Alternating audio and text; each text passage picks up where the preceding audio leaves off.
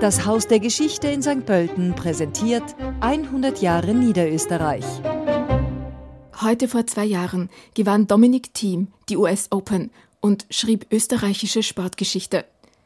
Der aus Lichtenwort im Bezirk Wiener Neustadt stammende damals 27-Jährige gewann als erster Österreicher die US Open. Dominik Thiem drehte das Endspiel nach mehr als vier Stunden zum Sieg und triumphierte über den Deutschen Alexander Zverev. Es war ein episches Finale, es geht in die Geschichtsbücher ein, so Teamsmanager Herwig Stracker über das Finale in New York. Der heute 29-Jährige war der erste US Open Champ, der eine 0 zu 2 Satzführung noch in einen Triumph umwandelte. Der Weltranglistendritte entriss dem aus Hamburg stammenden Alexander Zverev den Titel in einem Fünf-Satz-Thriller und verwandelte nach vier Stunden und einer Minute Spielzeit seinen dritten Matchball zum Sieg. 25 Jahre nach Thomas Muster bei den French Open 1995 errang Thiem als zweiter Österreicher einen Einzel-Grand Slam-Titel. Er bekam für seinen Sieg bei den US Open 3 Millionen Dollar, 2,53 Millionen Euro. Die Marktgemeinde Lichtenwart ernannte den Tennisprofi im Oktober 2019 zum Ehrenbürger. Wir sind stolz auf unseren Ausnahmesportler und ich gehe davon aus, dass Dominik Thiem bald die Nummer eins der Weltrangliste wird, so der damalige Bürgermeister Harald Richter. Zahlreiche Erstrundenniederlagen hatten bei dem 17-fachen Turniersieger Spuren hinterlassen.